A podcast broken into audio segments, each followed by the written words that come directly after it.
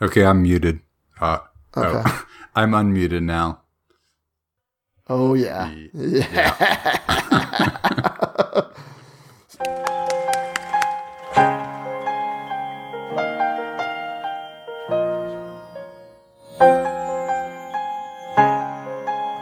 It's a long intro.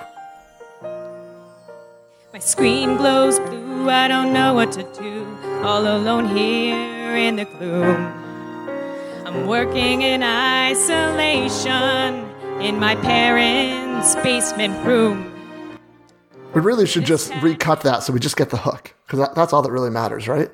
For that song, you just get Maybe the- we'll get some new uh, new, new music out of Asia after this week. That would be outstanding. Hey, welcome to DrupalEasy Podcast number 170.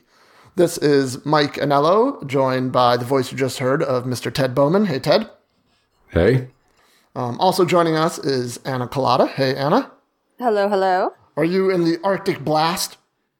Um, actually, it's about you know 55 degrees out, but extremely windy. So um, it, my skylight might rip out of the out of the roof. That that'll be interesting to have on the podcast. Wasn't there an Arctic blast? Or did it go away? I think it went away. It was pretty Ah. cold a couple days ago, but yeah, this morning and like my rabbits are all freaking out this morning and making a mess and trying to dig holes to get away from the wind. So Are they outdoor rabbits or indoor rabbits? they're indoor rabbits, but they definitely uh, react to the weather. All right, I feel like we could have a long conversation about this. We really could. I have a lot. I have, I have a lot of questions, but we're gonna we're gonna table that for now, um, and introduce our guest. Uh, so, Mr. David Snopek. Hi, hi, David. How are you? I'm doing all right. Thanks so much for having me. Oh, no problem at all. Um, let's talk about you just for a few minutes. You are a member of the Drupal security team. You are. Is it correct to say you're a founder or a principal at myDropWizard? Uh, yeah, that's correct. All right, and we're going to talk about that in a few minutes. Um, you're also one of the um, co-maintainers of Panopoly. I know I've used Panopoly extensively, and I'm, I'm sure a lot of our listeners have as well. And you're pretty active in the uh, Drupal community up there in Milwaukee. hmm and he comes down to Chicago on occasion. Yeah, I was going to say you, you must run into Anna a lot at some of the uh, the Midwest events, huh? I, I run into Anna everywhere because Anna is at all of the events, not just the Midwest ones. But yeah, definitely at the Midwest stuff. Because Anna's sphere of influence is uh, is very large when it comes to like Drupal events, isn't it? Oh no. All right. So um, before we hop into the interview, I want to mention we have a, a brand new sponsor here on the DrupalEasy podcast. So I'd like to welcome uh, Linnovate on board to the podcast. So many of us listening are Drupal developers. We build sites for our clients, and then often we hand them off and move on to the, ne- to the next project. But what happens when there's an issue with the site? Who does the client call? You know, a lot of times they'll call us, and maybe it's not the most opportune moment. Maybe it's on a weekend or in the middle of the night or while we're in the middle of another project. Um, you know, maybe they call their web host, and the web host can help them, or sometimes their web host can't because it's a Drupal issue. Um, or what happens when there's a new security exploit um, that that is published and there's a new patch that's available? Uh, who should they call? Um, who's making sure that their servers are always up to date and everything is secure? Um, generally, as a Drupal developer, that may or may not be the business that, that you're in.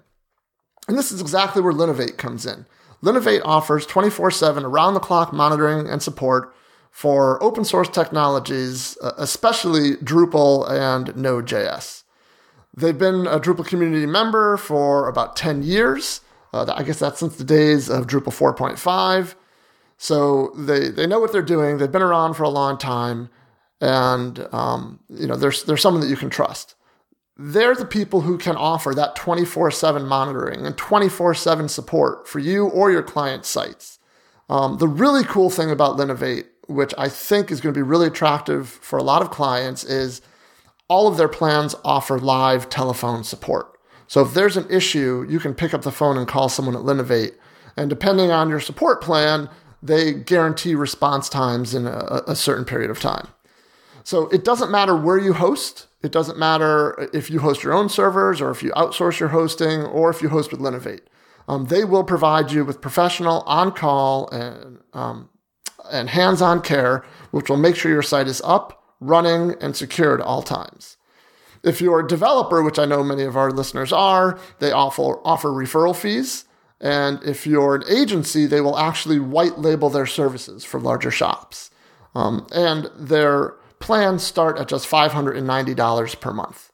So you can definitely check them out at linnovate.net slash SLA. Linnovate.net slash SLA. And thank you very much to Linnovate for sponsoring the podcast. Okay, on with the show. So, David, we have you here today because you are one of the, the experts in this whole Drupal 6 end of life situation. So, for people who aren't aware of what all of this is, can you kind of give us a, the quick synopsis? Sure. So, uh, Drupal 6's end of life is on February 24th, which is the upcoming Wednesday. Um, so super soon now. And uh, end of life means a couple of things. Uh, Drupal 6 will no longer be supported by the community at large. Um, so if you open a bug in an issue queue for a Drupal 6 project, it might just get closed as won't fix, although that could be true today, uh, since a lot of projects have just independently moved on from Drupal 6. Um, there'll be no more uh, core commits or releases for Drupal 6 on Drupal.org. Um, and one of the most important things, uh, the Drupal security team will no longer be providing uh, support or security advisories for Drupal 6, uh, but that will be taken over by the, the Drupal 6 long-term support vendors, which I assume we'll, we'll get into shortly. Um, one of the, the main things that people will notice on, uh, well, we'll see, maybe, maybe right away on February 25th, um, I guess it depends on how busy the infrastructure team is, but the plan is to mark all Drupal 6 uh, releases on project pages as unsupported. Uh, so that means they'll get the red background, and um, if you run the update module on a Drupal 6 site somewhere, it'll suddenly start telling you that all of your modules need to be updated. Um, and at some point in the future, uh, the update status information will be turned off entirely for Drupal 6. So this is nothing new in the Drupal community. This is this is kind of what we do. We we only support the current version of Drupal core as well as the previous version. Um, this is kind of a rare window that we're currently in. And actually, to be honest, by the time the podcast comes out, we'll probably be past the the end of life. But right now, we're in this weird place where the community is kind of supporting three major versions of Drupal. Um, what was the thinking? Why why didn't this end of life happen the day that Drupal 8 came out? So a lot of people uh, were upset about the end of life. I think this end of life has been a little bit unique because um, it's the first one that people really care about. Um, you know, when Drupal 5 was end of life, like no one said anything. Um, but, you know, Drupal 6 kind of was at the, the start of um, Drupal's kind of up into the right hockey stick curve. Uh, so there's, there's quite a few people who still run some rather large and important sites on Drupal 6. Um, and so there was there was kind of this outcry from the community to keep supporting Drupal six for some period of time. And um, you know, I can't remember you know what the issue was, but there were a whole bunch of proposals like should we extend it for a whole year or whatever. And this sort of negotiation process began between you know what do people want and what would the security working group be willing to do. Um, and you know they sort of settled on on this extra three months. And it's been, I mean, it's it's been almost exactly eight years since Drupal 6 was released. So I think it's kind of asking a lot for a volunteer community to continue to support a, not only a product that's eight years old, but a product that has been, I guess maybe replaced is not the right word, but has been effectively, you know, upgraded twice. Um, mm-hmm. And it, it seems. Yeah, I, go ahead. I, think a lot of people don't really understand to like what the security team is and that it's all volunteer and that it's quite a small team. Um, I think like officially we have 30 some uh, members, but not all of those people are active at once. Um, you know, it's open source, it's volunteers, so like people kind of contribute as they can. So there's really a lot of work for this very small group to take care of. And, um, you know, Drupal 6 uh, shares a bunch of code with Drupal 7. So like anytime there's a Drupal 7 um, security issue, there's a chance that it also affects Drupal 6. And so we can't make the Drupal 7 release until the Drupal 6 release is taken care of. Drupal 6 has no tests. Uh, so actually like making those fixes and being sure that they actually won't break a whole bunch of stuff is really difficult. Um, so yeah, the, the Drupal 6 support definitely adds a lot of extra work to the already very overworked Drupal security team. So real quick, let me just mention we are actually going to have um, Cathy Theys back on as well as Peter um, Wolanin. Did I say? I always, Awesome. I always feel like I, I never say his last name correctly. Um, in a, a- maybe a month or two to talk about Drupal security team. So I wanted to mention that. But what you just said a second ago was really fascinating. I hadn't thought about that. Is the fact that Drupal six doesn't have any tests, so it would make it a lot more difficult to make sure that any fixes uh, or all fixes that go into it, you know, be well well tested manually. And that seems like that's that's quite a bit of overhead. Yeah, and particularly since a lot of people um, in the Drupal community have just kind of moved on from Drupal 6, right? Yeah. Like the number of people who are still kind of willing to do that work or um, were around in Drupal 6 since, you know, it's an open source community. People come, people go. Um, you know, the people who are active today doing a lot of the work might have not been around in Drupal 6. So it's a, it's an interesting problem. The security team, and you're a member of the security team. You guys must be like doing a little happy dance. Is there like going to be a big party next Wednesday night? Well, so I won't be able to participate in, in that happy dance since uh, I will Yeah. be continuing to do the Drupal 6 long-term support. Um, but yeah, I mean, it, I think uh, a lot of people will be kind of relieved. Um, you know, it uh, may help push uh, some Drupal 6 and 7 releases to get out that um, have been having trouble getting out. All right, so let's talk about. Um, you mentioned a minute ago, uh, Drupal six end of life is coming, but there is something that's going to fill that vacuum, which are this idea of these official, and this is I think a first in our community, um, at least them being you know quote unquote official, um, official long term support vendors, of which your company is one of them. So why don't you kind of give us the lowdown on what that means and what that looks like? Sure. So um, I forget when exactly, maybe six months ago, um, the Drupal security team put out a call for uh, vendors willing to take on long-term support for Drupal 6 after the you know all volunteer Drupal security team is no longer going to be doing that work. Um, and so there was kind of an application process. Uh, the vendors were vetted by the the Drupal security team for security expertise, and also you know that someone in the community could could vouch for them um, since there's there's sort of a trade off here. Um, in order to be one of these vendors, uh, well, okay, to, by being one of these vendors, we get access to some confidential information. So uh, if a security issue is reported, um, you know, in the same way that they always are, if you go to like a project page, there's the reported security issue link, and they go into uh, security.drupal.org. Uh, the official vendors will be given access to that information as it as it relates to Drupal six. And also, if there's like a Drupal 7 issue, um, the Drupal security team could kick it to the vendors and say like, hey, do you think this also affects Drupal 6? Um, so we'll get access to some of this confidential information that, uh, you know, we, like all security issues, can't disclose until the uh, patch is ready. Um, so in exchange for getting that security, uh, that confidential information, uh, we must post all of the patches that we create publicly. So anyway, there's there's this element of trust um, as well as security expertise, and so that's basically what the security team was looking for when choosing these vendors. So, does uh, an official vendor have to already have somebody on on the security team? Because it seems like that's the case for the current vendors. But is is there the possibility of a new vendor applying who doesn't actually have somebody on on the security team yet? Uh, yes, um, there, it's definitely possible. Um, I think, you know, having someone on the security team who can vouch for that company or some of the employees at that company uh, would be huge. Um, but yeah, that is just sort of kind of how it shook out. That um, the the three vendors who were selected had uh, employees who were on the security team, so there was um, already you know a history of keeping this information confidential, so there wasn't a, a worry with that.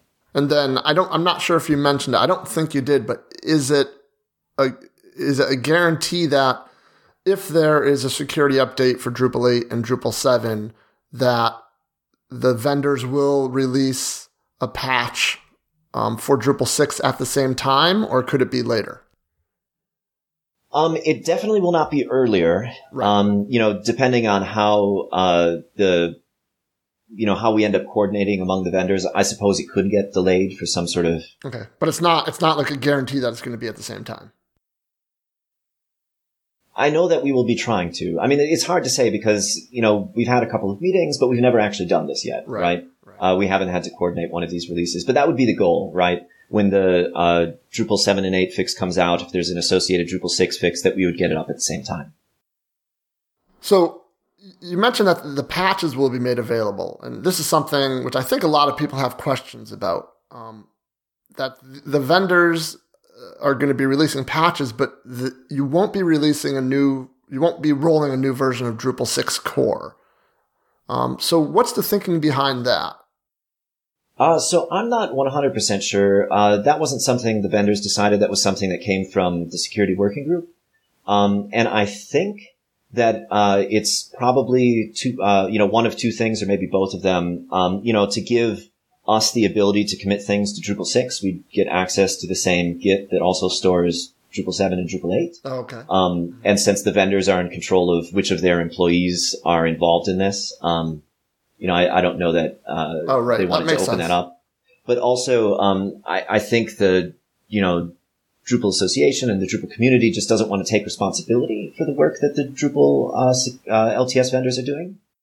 And it, it, kind of, I guess, it would if there are continued releases for Drupal six, even though the vendors are providing the patches, it kind of, for someone who's not in the know or, you know, in tune with the rest of the community, it kind of seems like it might imply that Drupal 6 is still supported. Right, right. So it might, might be almost as much of a perception thing as well as a, a security thing, as you were mentioning about, you know, getting good access to the, to Drupal core. So the patches will be released on, on a page on Drupal.org though? Yeah, there's a project, uh, D6LTS. So if you go to Drupal.org slash project slash D6LTS, um, we will be putting the patches in the Git repo there and then announcing them in the issue queue, which is sort of awkward. Um, since those tools weren't really made for doing this, uh, I imagine the vendors uh, will also be making their their own announcements.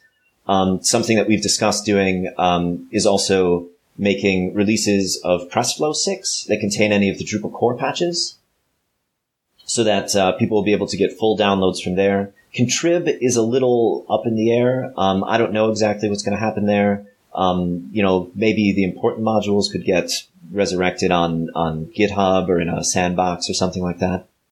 So since there won't be releases, well, I mean, and potentially there won't be any more new commits to the Drupal 6 branch.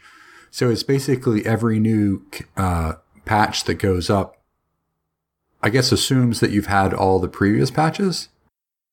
I guess so.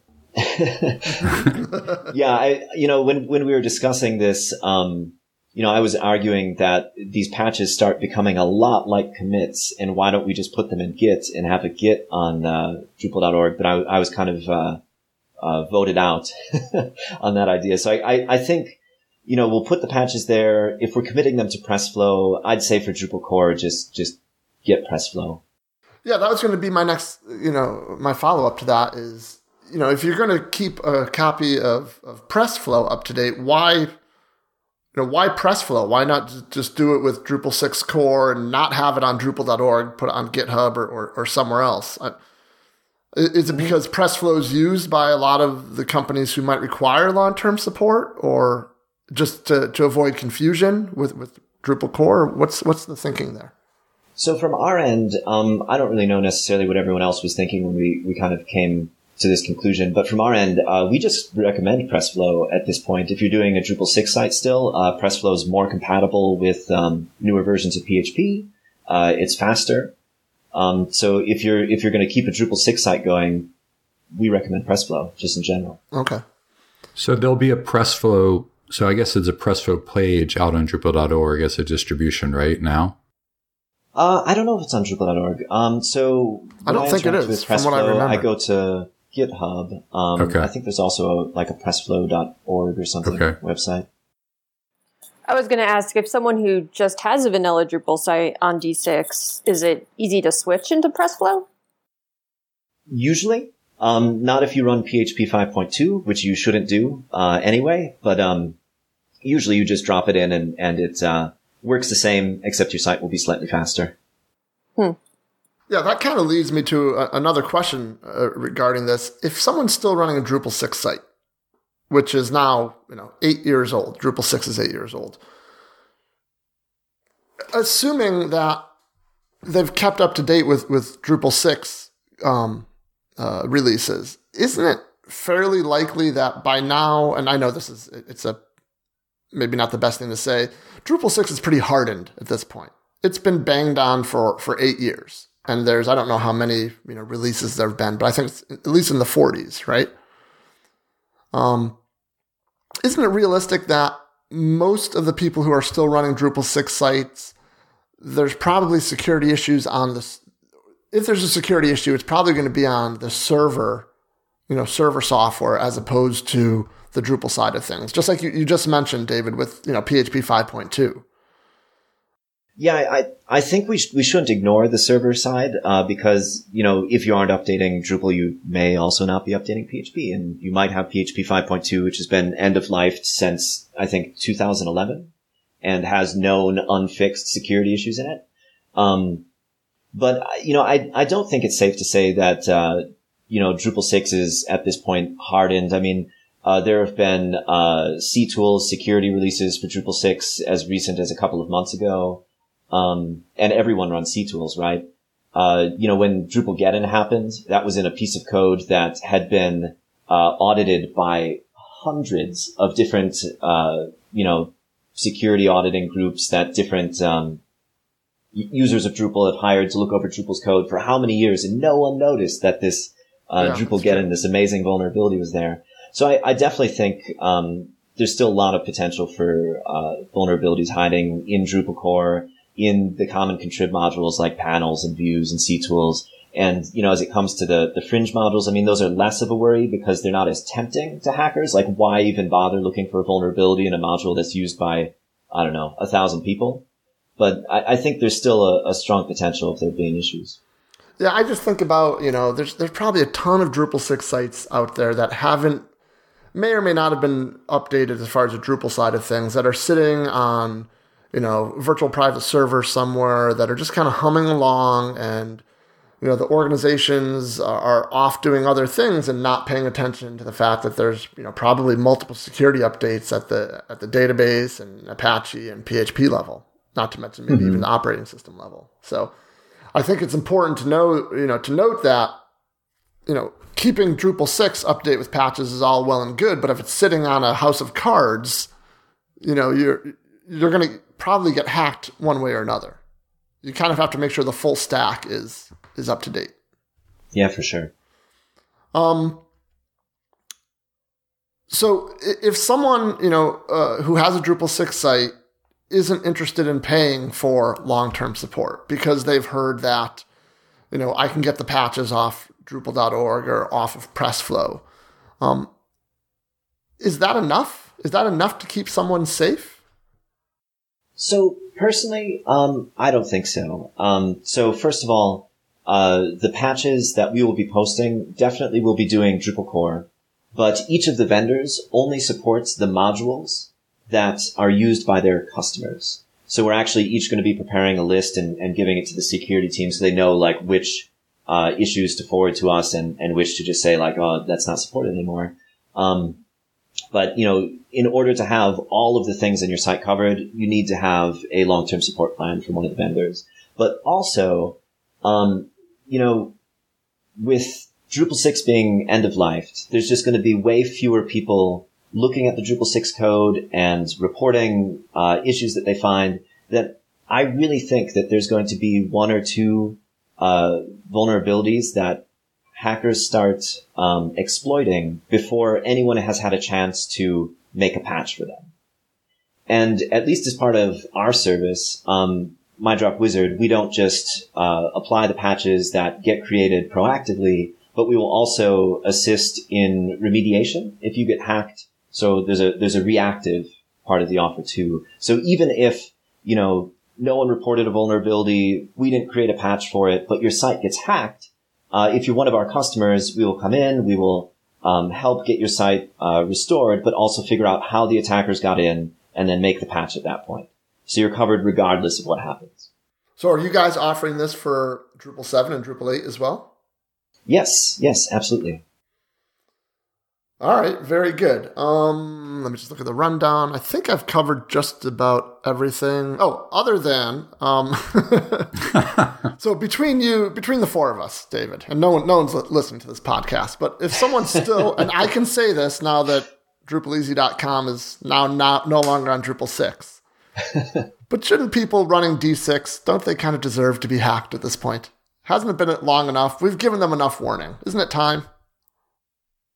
So no one deserves to be hacked, right? okay, all right. You warned me. I mean, and that's that's coming from you know uh, someone who uh, sits on sales calls with the occasional aggressive customer who's you know why do I even need this? Like we're we're trying to extort them or something, and I'm thinking, oh, you know, I hope they get hacked, and then they'll think, shouldn't I have signed up with myDropWizard? Um, but but no, I mean, um, you know, we're totally embedded in Drupal. We do nothing but Drupal all day long, every day. Um, so this is on the top of our minds. Um, lots of people, even at big organizations with big budgets and resources that you would think would be on top of this, um, they just don't think about their website that often, or they think about it but don't, you know, think about it at that sort of below the hood technology level. Um, you know, there's other things going on, other priorities. Well, so, I, I, also think a lot of mm-hmm. companies, you know, where this isn't their first priority, might be more reactive than proactive. Where you mean like they they'd look for something after the problem happens? Yes. Yeah. yeah, it'll be interesting to see what happens after February 24th when everyone has the big messages that are, hey, this is no longer supported, and oh no, what do I do? The sky is falling. It's like, well, haven't you been paying attention? Don't you care about the ecosystem that your web software exists in? But I mean, and organizations too, larger ones or even smaller ones, they, they move slowly. So everyone's, you know, we were telling customers, well, Drupal 6 is going to be end of life when Drupal 8 gets out. Well, when's Drupal 8 coming out? Well, we don't know that yet. And then, hey, there's an extra three month window. Three months is not long enough for any organization to completely, you know, jump in and build a new site. Um, I have two clients right now who are still going to be on Drupal 6 after the launch. Um, one is probably 80% done of building a Drupal 7 site. The other one, who knows how long they're going to be on Drupal 6 until they get their act together, get their budgets together, get all the stakeholders on board um, to to do what they need to do. Yeah, and also, I mean, I have two small clients um, who are on Drupal 6, and it's I mean, that's not a, a, conversation. It's not an easy conversation to have with someone who's got a website that's working fine. You know, for me to come to them and you know, who, you know, who's not familiar with Drupal or open source and, and how how things work in, in open source communities, you know, it, it sounds like I'm trying to extort money out of them. You know, where hey, you know, you need to update your website before February 24th or something bad might happen.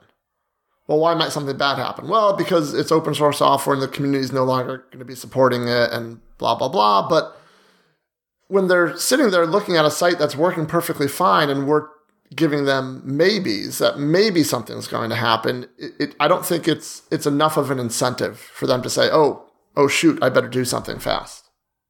We'd hate to have something happen to your website. yeah, I can't tell you how many times, Ted, that, you know, that I've had to say that to clients. It's terrible. no, no, no. The, the, the, interesting thing though too is, um, you know, if someone's site gets hacked and then they say, "Oh no, what do I do?" Um, it's really hard to remediate when you don't have everything set up to to handle that. Um, basically, uh, you know, the remediation process is you you take a site offline, you get a backup of the compromised site, and then you start looking at the compromised site and see, you know, what was the damage that was done. But you also need to uh, look at the logs to try and see like what have people been doing to it. Um, you might need to like look at diffs between database backups, like back a couple of days. Um, if you aren't regularly scanning for signs that a site has been hacked, you might totally miss it. And it might have been 30 days ago and your backups are only 30 days long. And now you cannot restore and know for 100% certain that we've removed everything the attacker has done, right? Yeah, that's scary. So, how many of these? I mean, I guess people who are getting support for the Drupal 6 site, they probably are updating their sites. But I mean, I wonder how many Drupal 6 sites are just basically static at this point. I mean, it seems like if you're not, you know, if you haven't thought about updating in that long? Are you are you also still updating content on your site?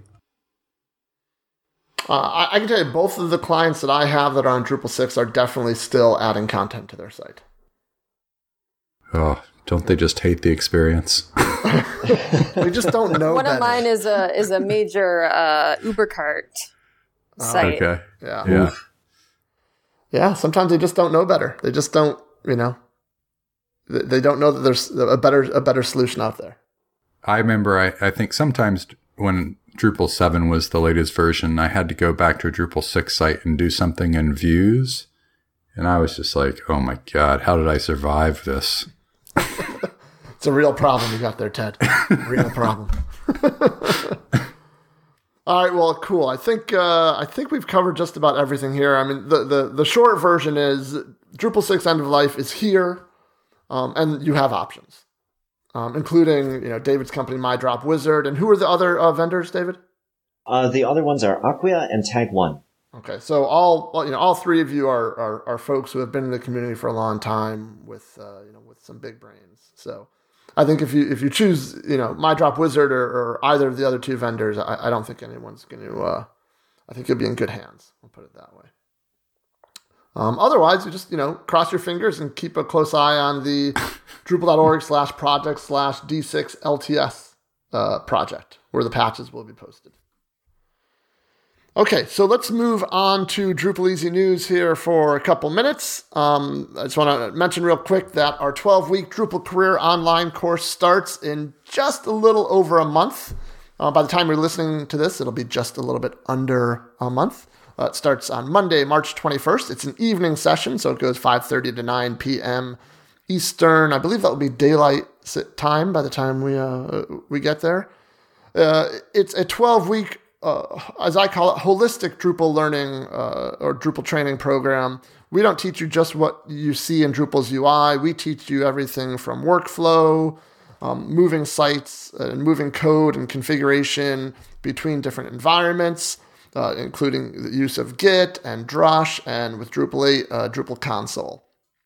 So it's very much a class designed for people who want to go pro. If you're new to Drupal and have a programming background, or if you're a hobbyist and want to learn the right way of doing things, or if you deal with Drupal every day from a content administrator standpoint, but just want to up your skills, um, the class is kind of geared toward towards you, towards those three groups of people. Uh, so definitely check it out at drupaleasy.com slash DCO. And when you go there, you will notice that drupaleasy.com has finally relaunched on Drupal 8. Um, we were Drupal 6 up until a few days ago.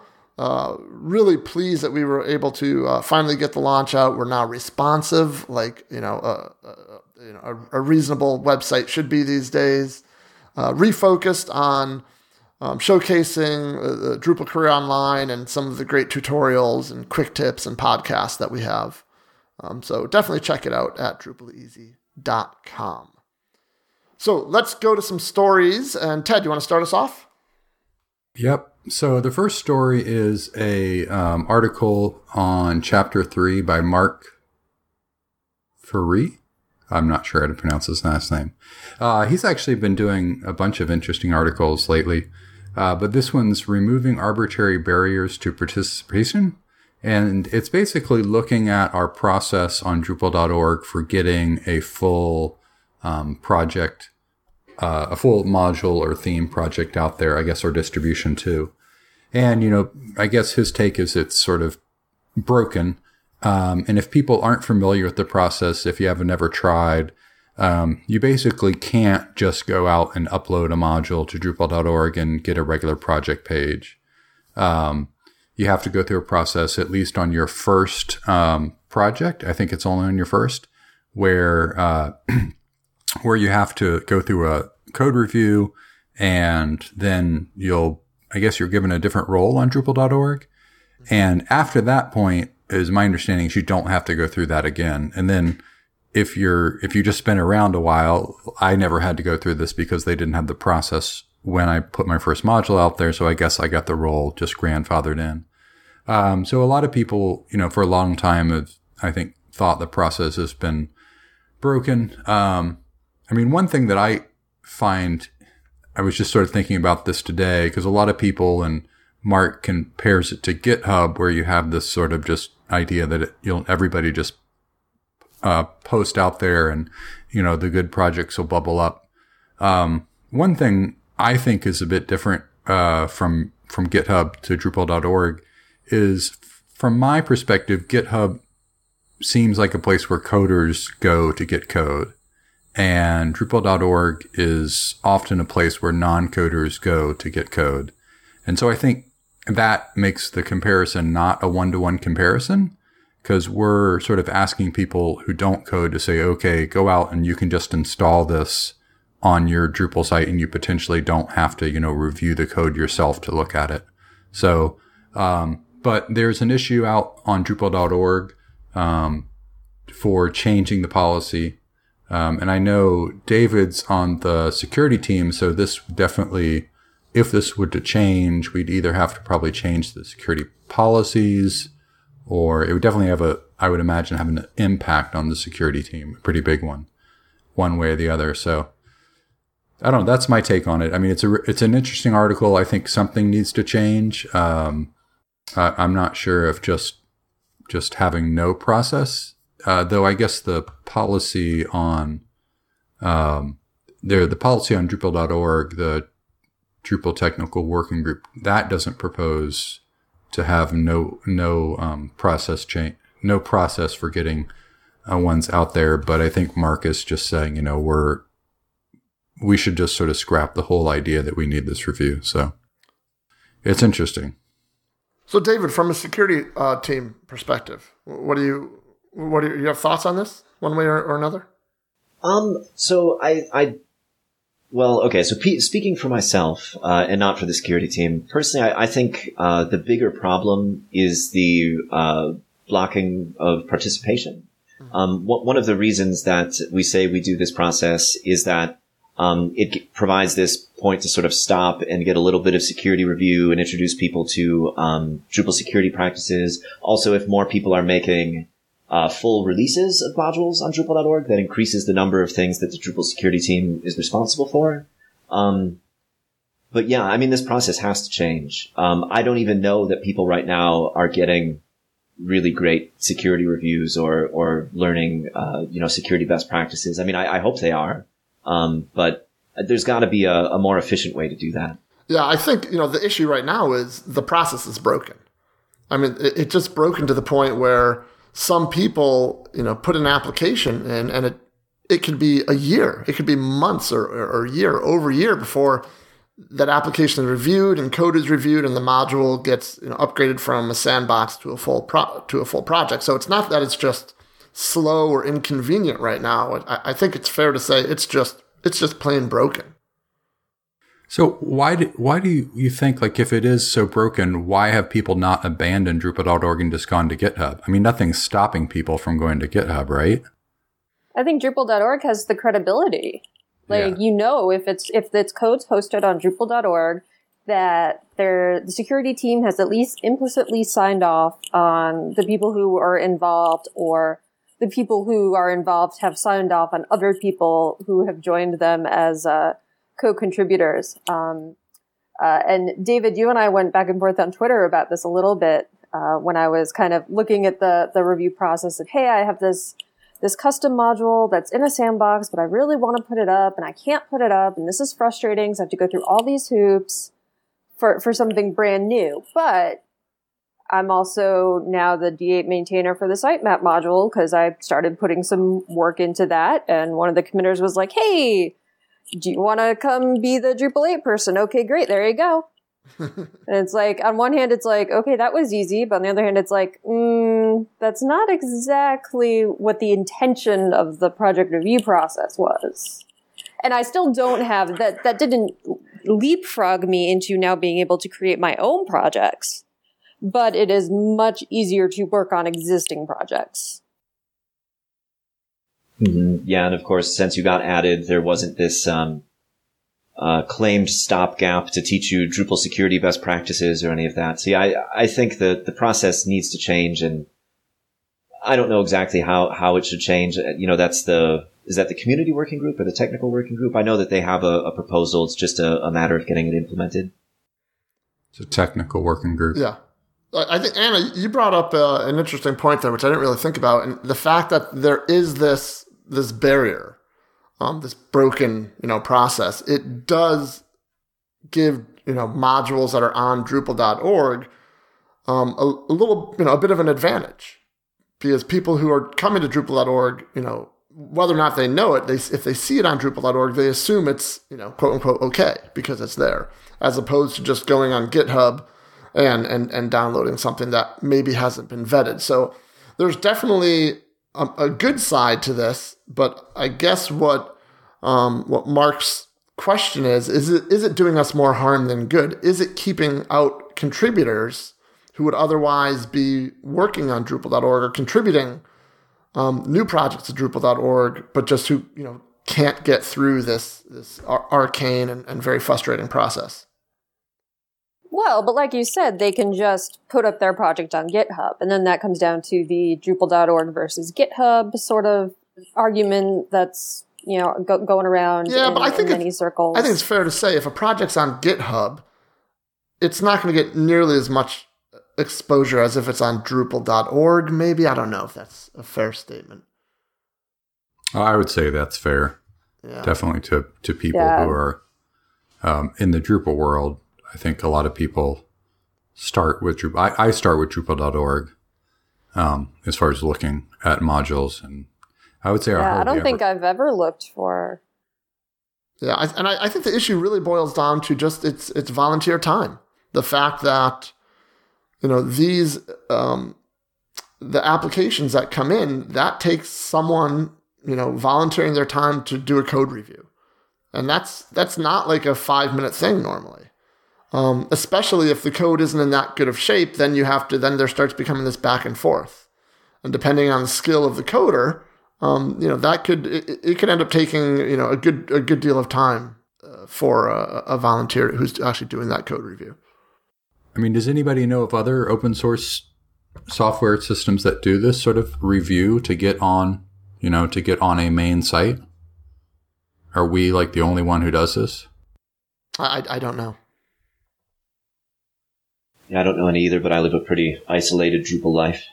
Yeah. Yeah, We're like I would hope so. Like I hope things that are up on WordPress.org, like I hope those have been vetted or have there's some sort of rating system or at least something so people know if I should use X over Y over Z. Yeah, I think on WordPress, at least the last time I looked, there was a rating system, which which we don't have. You know, we don't have a way to rate. I mean, we, we th- there are kind of those uh, usage numbers, you know, number of Yeah. downloads, a number of installs, and that that can serve as a good metric. But then it's hard to say like between module A or B, which one should I use? It doesn't come down right down to numbers. Yeah. So I mean, one option would be to to put a rating system on on Drupal.org. I was actually just went over to WordPress.org, I guess, and you know they all their modules have a sort of uh, you know a five star rating system. I think people are so used to that and other things on the web. yeah, I think putting a rating system on Drupal.org would be a a, a, a bigger you know controversy than than Yeah. you know some of the other things we've we've dealt with over the past few years. I think that's a non-starter. Things to talk about in the podcast, though. That's true. That would be good for us. Have you guys ever used um, DrupalModules.com? I, I haven't used it in years, but I remember like back in the Drupal 5 days, it was like, uh, it was basically just like a list of all of the Drupal modules from Drupal.org, but like with a rating thing. Yeah. Yeah, I think it's. I. I it seems like pretty dormant uh, these days. I used to look at it um, quite often, you know, years ago, but I haven't really. I've seen it, but I haven't like used it, its information for to make decisions in, in a long time. Well, I use that Chrome plugin um, that when you go to a project page, it like shows you like the tweets where people are cursing the module on Twitter. Really? Hmm. That sounds like a I pick just of the- made, Oh, I just really? made that up. now you have to make it. That sounds awesome. I know. It sounds like a great idea. Could it search uh, IRC too? I think that might get more results. yeah. But I think people in IRC, there's like not. It's not that it's private, but Twitter is so public that I think you couldn't complain if your tweets show up somewhere. Yeah, there's another controversy that's waited, that that we you know that the community's uh, dealt with and, and discussed in the past is keeping a log of IRC messages, just for the reason that you're talking about, so that someone can go back and search them. And there's a lot of people who don't want that to happen. So, anyway, shall we move on? Let's move on. All right, Anna, I think you're up. Yep. So our second story of the week. Well, how long did we spend talking about that first one? Anyway, uh, second story of the week. Uh, Liz Trudeau, aka Liz Joy, uh, from the Drupal Association, posted a recap of last year's membership drive. I believe that ran from October. Um, I think that's right. I'm I'm, su- I'm sure the article has has the uh, has the details. Um, but there's there's a great write up and also a uh, a linked uh, full report on you know, what the goals of the campaign, what the the actual results of the campaign, how many new members, and how many dollars. And um, if if you have no idea what I'm talking about uh, as far as this drive, if you remember back last fall when people were complaining about the giant banners on Drupal.org that you couldn't get rid of and that they were annoying. Yeah, this is the campaign they're talking about. Um, and oh look, I see a very familiar uh, picture, Mike. Um, Yeah, you're in that as- article, as- Mike. as yeah, I know. That's kind Mike's in the article. um, so if you're interested in hearing about how uh, that campaign went, how the Drupal Association is doing, um, you can go there and check it out. Yeah, it, And they, they didn't actually meet their goal, which was kind of a bummer. Um, they, they fell they fell fairly short of the goal of I forget how many they wanted. Like I think maybe a thousand new members by the end of the year, or something like that. yeah, they, they got close to 50% Yeah. of their goal between dollars and new members.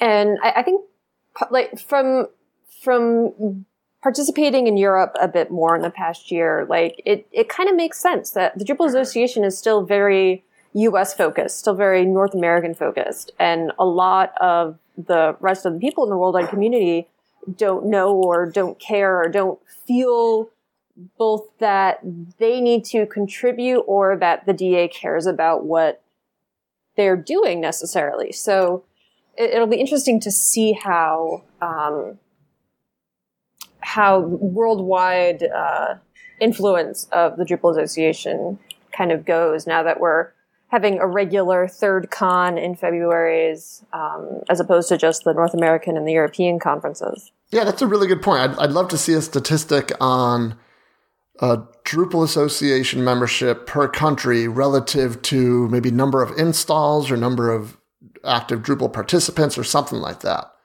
to see, you know, if the US, you know, and other, I assume Western Europe, it would be very similar. If the ratio of association members to active Drupal developers is, is about the same. All right, next story. And wrapping it up on uh, the top three stories this week is Commerce Guys splitting off from uh, Platform.sh. So now they are separate companies. Uh, Ryan Szrama wrote up a uh, blog post on, hey, this is what we're doing. And um, so if you're interested in agency news, um, definitely go and check that out. Yeah, so it's that kind of was surprising um, when I read it, but then after I, I read it, I realized, well, that, that kind of makes sense because they're sort of they're sort of doing two different things. Um, they're you know the Venn diagram definitely intersects uh, on those two things, but to have Commerce Guys just focus solely on Drupal Commerce, um, uh, building Drupal Commerce site and servicing Drupal Commerce site and supporting Drupal Commerce sites, Platform.sh feels a lot more like you know you know, a competitor with Pantheon or a competitor with Acquia Cloud. Um, so it seems I, it it seems like it it, it makes sense. Um, you know, Ryan is he's been on the podcast multiple times. Just a you know a guy who I don't understand why he's uh, he appears to never sleep and is always happy. Which those two things with me are a Venn diagram that do not intersect at all. All right, well, great. Um, uh, thank you, Anna, for those last two stories. Shall we move on to our picks of the week? Um, David, you're the guest. You want to go first? Sure. Um, and I kind of picked um, an unpick of a week since uh, the pick of the week is usually something awesome. Uh, and this is something that, that isn't awesome, but since we were talking about security, I, I figured I'd do like a like a PSA. Um, I don't know how many people heard about. Um, I think on Wednesday it was published um, a vulnerability in libc in GNU libc, which is used on uh, pretty much any Linux-based device. Um, it's a very serious vulnerability that's been in uh, the code since 2008. It's in the method that looks up DNS addresses, like that turns domain names into IP addresses. Um, and there is a way to uh, set up a DNS server to respond such that it can execute remote code on your machine. Um, and this could potentially affect Drupal sites. Uh, like if you have some way on your site to allow users to uh, get the server to request a URL. Uh, like for example, if you have the feeds module set up and uh, you have it set up where you can create like a special content type that sets up an RSS feed, uh, someone could use that to put in their special domain name and then execute code remotely on your server. So, uh, if you are responsible for a Linux-based server, go update libc now. Stop listening and update it. No, hold on. Let's not get crazy. They can update it while they listen. So. Oh, okay. okay. They can multitask. No, no, no, no, no. Absolutely. Um, and that's, you know, that's exactly one of those things that we were talking about earlier, where, you know, if you still have a Drupal 6 site, you know, make sure you focus on, on the whole system, not just, not just your, what Drupal core is, uh, is reporting. Uh, my pick of the week is a base theme for Drupal 8, and I think you'll see over the next few podcasts the, the common thread here is all of the modules and, and other things that I used on the new DrupalEasy.com site. Um, I, I ended up using a, a, base theme I'd never used before, or to be honest, had never heard of, called Neato. Uh, it's a base theme by Kevin Quillen. And I chose it because I didn't want to build off of stable or classy, the, the Drupal core, um, Drupal 8 core base themes. Um, I normally have been like a Zen person, where well, I've been a Zen person, but I've also been a Zen base theme user as well. Um, and Zen is is not available for Drupal 8 yet. Um, I think Bootstrap might be the only Drupal 8 base theme that's approaching uh, the point where it's I don't want to say usable, but you know where a lot of people are starting to use it. Um, so I said, well, let me look around at what else is out there, and I found this Neato. One of the things that really attracted me to it was it suggested using um, Node.js for uh, all of the Sass preprocessors. So it uses Node and Bower and Gulp. Um, and up to then, I've usually stuck with uh, Ruby gems and, and, RVM and stuff like that. So I, it gave me an opportunity to try out Node.js. And to be honest, I, I loved it. It it was everything went very smooth. Um, if I had a complaint about Neato, it's that fact that Neato is based on stable and not classy. So there were definitely times where I wasn't getting the class names that I wanted um, in my markup, and but that was easy enough fix to just go grab a template file from Classy and, and, and bring it into uh, into my base into my my sub theme, I should say. Um, so if you're looking, if you're the type of you know developer who would like some type of base theme that provides a little bit more than what Classy or Stable provides, um, right now today I think Neato is is a pretty good choice. I'm, I'm just to jump in here for a minute. Um, so a, lot of work has been done making uh, some of the themes that Core ships with uh, easy enough to use. And so classy and stable are completely valid base themes. And so, uh, which this is the first time in Drupal's history that that's really been the case. You've always had to go to contrib for base themes before. So I think now that we're in Drupal 8, if we can start talking, start talking about specifically contrib based themes and not base themes because base themes exist and they might not be what you want to base things on and that's cool. But I, I think just prefacing, you know, if Neato is an awesome contrib based theme, then it's an awesome contrib based theme. Okay, so you're you're talking more of just like a vocabulary change as opposed, yeah, right. Yeah. I feel the exact same way about view modes. and we can go, uh, yeah, we can go on. Well, I'll mention this real quick. It's a little bit of a rabbit hole, but this has been a pet peeve of mine for a long time. That in, in my world, and I don't know if this has been a thing before Drupal 8, the word, the phrase view mode and display mode. And I'll ask you guys, were those before Drupal 8, were those the same thing or were those different things? They're the same. Right. Yeah, I thought. As, I thought him as the same. In Drupal 8, they're specifically not the same thing. In Drupal 8, display mode, actually, now I have to look. I might get it confused. Um, I believe display mode is the generic term. If you think of it as a hierarchy, display mode is a, is a top level term. Then underneath that, there's view mode and form display mode. So display mode's like the generic term to mean either view mode or form Yes. display mode. Yeah. Yeah, I think there's a class. There's like a display mode class, and then the form mode will extend that, and and uh, view mode extends that. I'm not sure if it's called view mode in core in Yeah. uh, code. Yeah, I'm looking it up right now. Yeah, display mode is the top level, and then form mode and view mode are underneath that. Makes sense. Yeah, so that's like it's similar. Just to kind of bring full circle, I don't think anything's changed, but I think having a better definition for a view mode and a display mode is helpful. Just like ha- you know, further defining base theme into core base theme and contrib base theme, as Anna just said, is, is probably very helpful as well. And this is why I renamed entity form for Drupal 8. There you go. So Neato is. So is it based off stable? Well, I didn't catch yes, that. it- yeah, it's it- it's actually it is. Yeah, it's based off stable. So is it that it doesn't list stable, so it automatically gets based off stable, or it actually Correct. like lists it? I believe Yeah, okay. Anna can probably confirm that, right? If a base theme, if a, if a theme doesn't list a base theme, it, it, it's based off stable. That I'm not sure. There is a default set which can be overridden. Um, I don't know exactly. Okay. What that For some reason, I think I think that if it's not set, then it, it, it's based off stable. You should, Mike. You should just update in production just that line of Neato to base it off classy and see what happens. I will definitely. I'll Don't don't do that. that That right would away. not. Sounds like a great idea, Ted. Um, though looking at the Neato project page, one thing you hadn't mentioned, Mike, was that this is based off of the bourbon and refills neat Yes. Um, sort of like grid system conceptual framework sort of thing. So the way Bootstrap is kind of one of those overarching uh, HTML, CSS, JavaScript frameworks, Neato is based off of another one of those. Right. Yes. Thank you for pointing that out. And I'm not up on all of the various CSS frameworks and and, um, and mixin libraries, but apparently Bourbon and Neat are are kind of a big deal.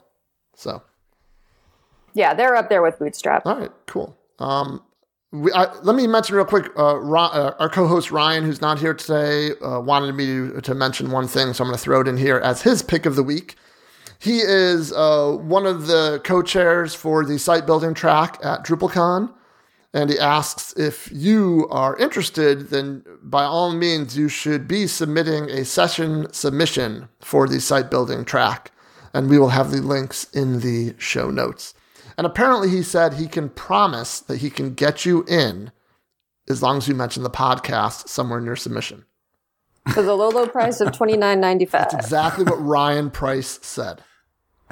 So I'm just I'm just relaying the message. So. Anna, you're up.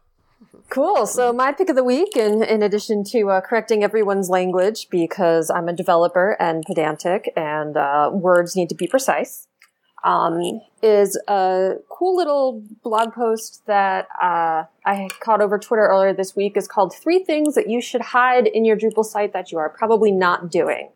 This was posted by Bob Kruse on DrupalAid.com. And really, the number one thing that's on the list that is fun just to read about is uh, sites that have not never disabled the default River of News page, aka slash node. Um, and so there's instructions in this article on how to do it. My favorite part of it is all the screenshots of all the sites that uh, just have their random node page active um, which Oh, is very, very random stuff. So we've got Bravo TV, we've got colleges, we've got Danaher Motion, Energy.gov, like all sorts of different sites that, you know, so I would say pick a, a, a site that you're proud of and you think it looks awesome and go to your slash node page Wow, there's some big ones on see here. See what shows up. There are Yeah. some big sites. that's that's hysterical. Wow. Hide your node. Hide your node. That's so. I'm not even. I think I'm still in the hide. So what are? So that's the first one. What are the other two? I'm like. That's the first one. The other two are are similar in the sense of hide content that people shouldn't be seeing. Mm-hmm. Um, so if you're using, uh, if you went and started using content types, the way that in Drupal 8 it's really easy to use entity types, where hey, I have this entity and maybe it's supposed to be like a slideshow slide or an image in a gallery, and you went ahead and made a node for it. But it was never intended that a, an end user, a site visitor, would visit those pages. Um, there are a couple different ways to hide them. One of them is one of my favorites called the rabbit hole module. And so you configure per content type, per taxonomy term. Um, okay, if someone hits a node of this content type, they're not supposed to be seeing the node. What should happen instead?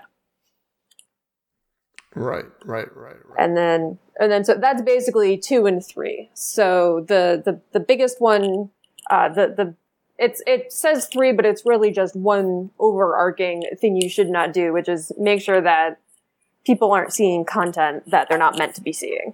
Yeah, that's a fun article. Mike, are you working on anything related to this? Um, I might be. I might be. I might be. But well, what I'm I'm working on the port for uh, the field redirection module for Drupal 8, but that's not so much like an overarching thing. That's more that's more targeted, you know, per Yeah, page. it could be a specific piece of content you don't want people to see. Yeah, yeah, yeah, exactly. All right, cool. That's a fun pick. And Ted, you're up. Yeah, so I just picked uh, a, a groups.drupal.org wiki page that's listing the possible or proposed Google Summer of Code um, project. I guess they're, I don't know if they're applications or just ideas at this point. I guess they're just ideas. So it's just kind of interesting to look and see what people are proposing. I guess if you have a something you would like to mentor somebody on, you could post it out there. Um, but there been some interesting stuff in the past and looks like I think there's six out there now. I'm not sure when the deadline, seven out there now. Are you going to try and Yeah. find someone to do your um, module acceleration program stuff for you? Because that would be genius. you take the summer That's- off. No, I, won't- I won't be doing that. Uh, but, but yeah, there's, and you know, there's people out there that are offering to mentor like, uh, CHX and David, uh, Werner. And so, yeah, I don't know if, uh, yeah, so it's just something interesting to read, I guess, or I don't have a project that I want to propose, but some people might. So take a look at the wiki, you read through the instructions and, yep. Are they doing like contributor matching? Uh, I think right now they're just trying to get ideas for projects, right? Yeah, but proj- they do have a project mentors section there. Like, and I, I don't know. I, I'm assuming that the project mentors are the people who actually proposed it. Um, so there's Oh, that makes slash, sense. Yeah, yeah. yeah. So slash SRM is doing a Drupal 8 media solution module. Um, then expose translation activity. Gabor is doing that, and Anything with flag flag module in there? Flag flag module.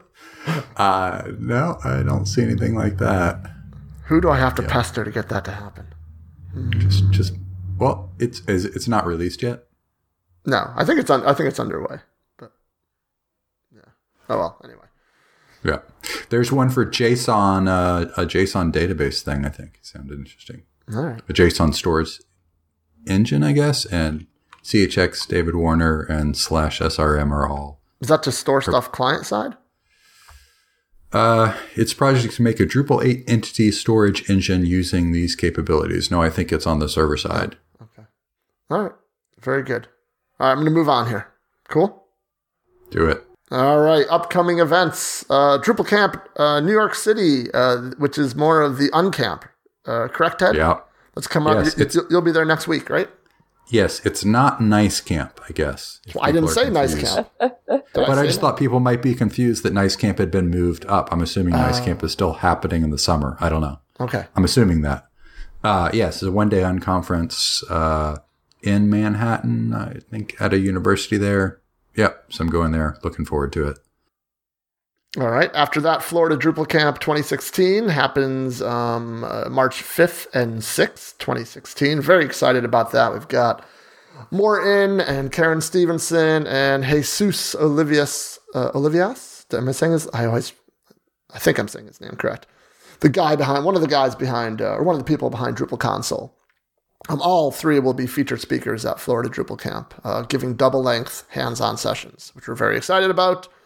Uh, Mid camp up near you, uh, both of you, Anna and David, correct? Yep, that is coming up March 17th to 20th, and uh, we'll have a day of training, there's a day of sprinting, and we have Tess Flynn, a, a socket wench, is going to be our keynoter this year. Yeah, she did that for us uh, a couple, two years ago, maybe. Was it two, or last year or two years ago? Yeah. That, oh, very good. Oh, fine. You got her first, but we got her. We got her best. there you go. Yes, she's she's more mature and smarter than she was two years. Uh, hopefully, all of us are. You know, to be honest. So. Um, Texas camp, I want to give a shout out because it's a new camp. It's meant to be a statewide camp. I believe it takes place outside of Dallas, um, April 1st and 2nd. So give a shout out to those guys. And then, Ted, you'll be at Drupaldelphia in, in mid April, correct? That's the plan. I don't, I don't know anything more about that. All right, that's fine. David, other than mid camp, anywhere that you're going to be uh, coming up? Uh, not in this time range. I usually uh, end up hitting all of the, the summer ones. That's sort of the Midwest uh, camp time. Okay, very good. Um, David, where can people find you on Twitter and other places that you hang out online? Uh, so on Twitter, I'm dsnopek, D-S-N-O-P-E-K. I have the same username on Drupal.org, so if you want to get in touch with me about Drupal community things, probably the best place is uh, to come check out my project page. You'll see all the things I'm connected with, so it's easy to get to whatever you want. Uh, so that's Drupal.org slash u slash dsnopek. Um, and for stuff associated with uh, Drupal 7 Mate support maintenance as well as Drupal 6 long-term support, uh, come check out mydropwizard.com. All right, and you're pretty you're pretty active on Twitter, so that's a good place to follow you. Um, I'm actually not active on Twitter at all. I kind of don't really? get Twitter. Yeah. Oh. So if you want if you want to find me where I will definitely be, I'm always on IRC, uh, also dsnopek, uh, or email. I, I'm I'm old school. Oh, my mistake. I'm thinking of someone else. Hmm. Maybe you're following somebody else that has a similar spelling. Yeah. The other D Snopek. yes. And they keep on sending me patches to apply to my Drupal sites, and I, I feel like it's probably fine. So hmm, I might have to look into that. Anna, how about you? I am a Colada almost everywhere, annakalata.com. And Ted? Ted Bow on Twitter and Drupal.org and sixmiletech.com. Did you finish inline entity form yet, Ted? I'm only helping out with that. I feel like last the last podcast I made it sound like I was doing it. I just wanted to clarify that. so I thought it was done.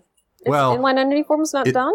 It's alpha, but there's still like issues with like nested forms and basically people use it in all kinds of crazy ways. So we're still working on very, you know, like nested forms and I, so I'm using it in scheduled updates, and it seems to be pretty rock solid for that. But I'm using it like one level deep, pretty standard, very not not much going on there. So yeah. yeah. So I would say that if you're using it, uh, like in a site, and you're planning to make nested uh, forms, to be careful and test it out really well at this point, since it's still alpha. Yeah, that just sounds very difficult. We've talked about it offline a little bit, and my head hurts whenever you start explaining it to me. So. Um, I can be found at Ultimike pretty much everywhere, U L T I M I K E. And as always, you can follow Drupal Easy at Drupal Easy. But please go check out the new, shiny, new car smell, DrupalEasy.com.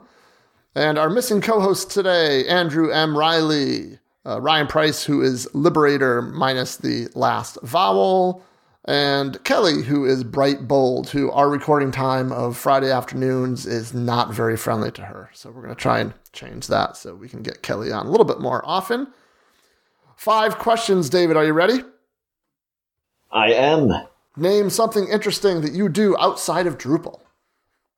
Uh, so I'm very interested in languages and, and language learning. I'm kind of always perpetually learning uh, Russian and Polish. So what do you use? Are you using like Rosetta Stone or, or something else? What do you what do you learn? How do you learn? So mostly, uh, and especially in the case of Polish, mostly from reading books. Um, I read like all the Harry Potter books in Polish. I read um, Oh boy, that's impressive. the uh, uh, what is the Game of Thrones the series called uh, Fire and Ice? Song of Ice and Fire. Yeah, Ice and Fire. Yeah, I just call it Game of Thrones in my mind. I read all that's those what books. that's what the TV shows call it. So yeah. I think we have at least two people on this podcast who watch Game of Thrones, based on what just happened there. No, no. See, I'm a Game of Thrones hipster. I read all the books. I watched the first season, and and I'm good. All right. So, do you? I mean, are there other languages that you speak a little bit? Uh, a little bit, but like a very little bit. Like the sort of like I'm just gonna go look up a bunch of blah and, and mess around with it. Those those are really the two languages that I focused on mostly. And have you traveled to Russian or or Poland? I have. Um, I have some friends who are from uh, Belarus and, and some of their family in Russia, and I went with them to uh, visit their family. That was super fun. Um, and my, I, I was able to convince my wife that it was a good idea to live in Poland for a little while. So we lived there for about a year and a half. And is there is there a large Polish community in Milwaukee? Like, do you get to use it there? Stomach's gonna start growling. um, the last piece of software that you installed doesn't have to be on your laptop; can be on on any device you have. Oh, I would have had more options if I thought of that. But uh, the last thing I installed was a game, Democracy 3. it's, you get to be like the president of the United States and, and make decisions and see what happens. That's probably maybe what some of our um, current candidates should do. You know, see how they do Instead of actually becoming the Yeah. president, they can just, yeah. Yes. Without getting political. We'll just we'll stop right there. Um, is that a PC game or or or, or Android or iPhone? What kind of game is that? Uh, it's a computer game, um, runs on Windows, Linux, Mac. Is it like Zork? Is it all text based? No, uh, I mean it's it's a simulation game, so like you're just clicking on boxes and making decisions. Yeah. But it, it's kind of fun. Like you start out, and of course there's like a huge deficit. So I'm like, I'll just reduce all the military spending to nothing and legalize marijuana. And okay, great, we have all this money. I mean, it's it's fun to just do silly things and Have you destroyed your your country yet? several times. What's the biggest mistake you've made? I think they're all mistakes. I kind of feel like there like there isn't a right answer, uh, but it's fun to see what happens. Yeah. Is it like that quote from War Games? The only winning move is not to play. Pretty much. All right, I just I just dated myself with that reference. So let's move on quick. Um, what is a goal that you have but you haven't yet accomplished that scares you? So I probably have a lot of these, but to like not get too personal, um, I don't know. I, I've always wanted to give a keynote somewhere, but I worry that, um, I don't know, my presenting style is too detail focused and doesn't have that sort of like broad, I, you know, I'd, I'd worry that people would come out of it not with the sort of warm, fuzzy feeling that you want to get from a keynote, right? I mean, do you feel that you want to speak on like a, like a security topic or something more generic? keynotes are usually more generic. I don't know. Yeah. I would love to give a keynote somewhere. I think, uh, I, Anna, haven't you given a keynote somewhere? No. No? No. No. No. Who? All right, let's moving on then. Um, what's the last exotic animal that you hand fed? So, can I answer this aspirationally? I cannot think of any exotic animal that I have fed in my life. I, I like that answer. I, I, I'm I'm opposed to this question. I don't think Oh, you people. have a baby, don't you, David? She counts as an exotic animal. They're kind of exotic to me. Um, When you're in She's Belarus, don't they have don't they have some sort of crazy like you know vampire bat thing in Belarus that you can feed? or maybe it fed off you. Mm, perhaps. That would be you fed it. with Well, yourself. Yeah. no, so I, I have an aspirational answer. All right, I, all right. I, I don't even know if points this is, off. if this but is go ahead. okay. I don't even know if this is possible, like if I would just get myself killed, but um, I would like to feed a European bison that lives in the Białowieska Puszcza, which is uh, one of the remaining pieces of an ancient European forest that used to cover like all of northwestern Europe, but now there's just like this little bit that's left. Um, and it's some of it's in Poland, some of it's in Belarus, but there's like a couple hundred European bison that live there. I'm pretty I sure you made up hand feed one about three quarters of what you No, just said. that's crazy. Somebody else actually did that same answer. Like I think it was like ten podcasts ago. Seriously? No, no, I'm kidding.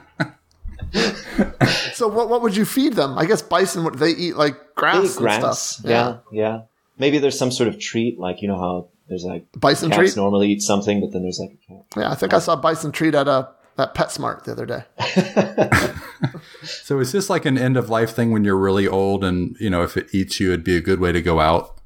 I don't think. I mean, it wouldn't eat me, but it, they're they're big animals, right? It could Yeah. like trample me or kick me or something. Yeah, it's, probably, not a- advised to do that. I'm sure that if there's any sort of uh, rangers or something there, they would prevent you from doing that. I think you know. I think I'm going to change my mind and give you full credit for this answer, even though you haven't actually done it. It, it was it, creative enough, and uh, you sold it. You sold it well. So I mean, we can just edit this after the fact and just like he actually has already done this. Or you can do your David Snopek impression and just say llama or something. Yeah. Um, all right, David, last one. What was your tipping point Drupal moment? Uh, so I've had a lot of tipping points. Um, like at this point, you know, I'm so entrenched in, in Drupal, it occupies my dreams. Um, but you know, there are a lot of different things where you're at one level and something happens and you kind of go down to the, to the next level deeper. Um, the one that I, I guess decided I was going to talk about, um, was becoming a co-maintainer of Panopoly. Um, I think that was like 2013. I was doing a lot of, uh, Panopoly development and contributing and, uh, at some point, like Matt Cheney stopped committing my patches. Um, so I started kind of like internet stalking him and then eventually like real life stalking him. Like I found out what he was going to be doing at Bidcamp, uh, Bad Camp and decided to like volunteer for the same thing. Um, and, and eventually got made, uh, co-maintainer of Panopoly. And it was this very big, uh, turning point for me, uh, because up until then, I had been doing, uh, a lot of site building. And that was kind of the primary, uh, way that I was making my money as a, as a Drupal consultant. And then after that point, uh, all of the work that I got, uh, was stuff associated with Panopoly. So I kind of ended up specializing in, uh, you know, building things on the open source project that I kind of loved anyway. And it was super cool to, to have that transition. So when that happened, were you already doing 100% Drupal? Yes, yes. So I picked a, a moment in the middle. I know this is usually about like the first Yeah, thing that gets you in, but I, I don't know. I wanted to go, I wanted to do something a little different. All right, no, that, fair enough. Fair enough. We'll, we'll, we'll take that. You seem to thrown out all the rules for the five questions already, so you know, why not, why stop you now? So, I think that just means we need to change the questions. I- well, I was thinking. I I think the last time we changed them was at 150, right? 100 podcast. I think we did it at. We introduced this at podcast 100. We refreshed the questions at podcast 150. So I was, Yeah, I think I was one of the first guests with the new questions. Yeah. All right. Well, maybe 175. But at the rate we're going, we're going to be changing them every podcast. So, but we'll see. We, we can. Yeah, that that exotic animal one seems to be uh, problematic sometimes. But anyway, let's um let's wrap things up here. So uh, let me mention webenabled.com and devpanel.com. Build, manage, and deploy your Drupal and other open source sites on web enabled infrastructure um, utilize their Git repository and their team based workflows at webenabled.com. And as always, check out devpanel.com, which is like cPanel for developers. As always, you can check out the Drupal Easy podcast um, on uh, drupaleasy.com slash podcast or on iTunes or any of your favorite podcatchers. If you'd like to leave us a voicemail, uh, you can do that at area code uh, plus one here in the US, 321 396 2340. And if you want to stay abreast of what we might be talking about in the next podcast, you can uh, follow us at delicious.com uh, with, using the tag Drupal Easy Podcast. Um, upcoming podcasts uh, in a couple weeks, Preston So will be on to hopefully help us wrap our arms around the front end uh, framework discussion that has been uh, almost all consuming for the past few months here in our community. Um, uh, following that, there's one guest who we're just trying to uh, confirm with now, and then the aforementioned uh, Drupal security team, Cathy Theys, who's been on our podcast probably you know more than than, than Ted has at this point, um, and and Peter Wolanin, uh, members of the Drupal security team. So, uh, David, thank you very much for your time and all the great information about Drupal 6 End of Life. Appreciate that. Thanks so much for having me. I'm a huge fan of the show, and I'm super glad that you guys finally invited me on. All right. Well, don't be a stranger. And Anna and Ted, thanks for your time as well. Thanks. Good. All right. Glad we got to chat. Yeah, and we'll see everybody on the next Drupal Easy podcast. See ya!